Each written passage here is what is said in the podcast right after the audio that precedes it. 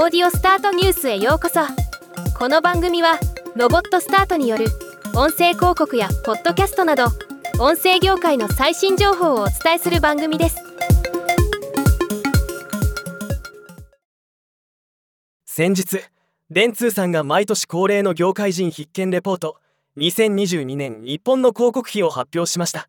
まず広告費全体としては対前年比104.4%の7兆1021億円と伸びました。コロナやウクライナ情勢物価高騰などの影響もある中で広告が戻ってきていることは広告業界にとっては朗報ですね。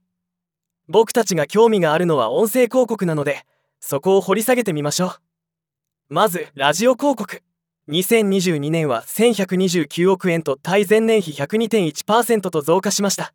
他の4マス媒体は前年を割り込んでいるのとは対照的な結果となりました。ラジオ広告主の業種別ではファッションアクセサリー外食各種サービス化粧品トイレタリーといった業種が大きく伸長したとのこと。続いてラジオデジタル。2022年は22億円と対前年比157.1%とラジオ以上どころか2022年に最も伸びた広告商材となっています。ラジコや音楽ストリーミングサービスを筆頭に現在成長中のポッドキャストなどの音声メディアが成長したことで伸長したとのこと。素晴らしいですね。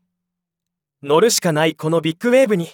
ということで僕たちオーディオスタートチームもこのデジタル音声広告領域で音声メディア運営者のマネタイズを支援しつつ音声広告主に満足いただける広告配信を進めていきたいと考えています。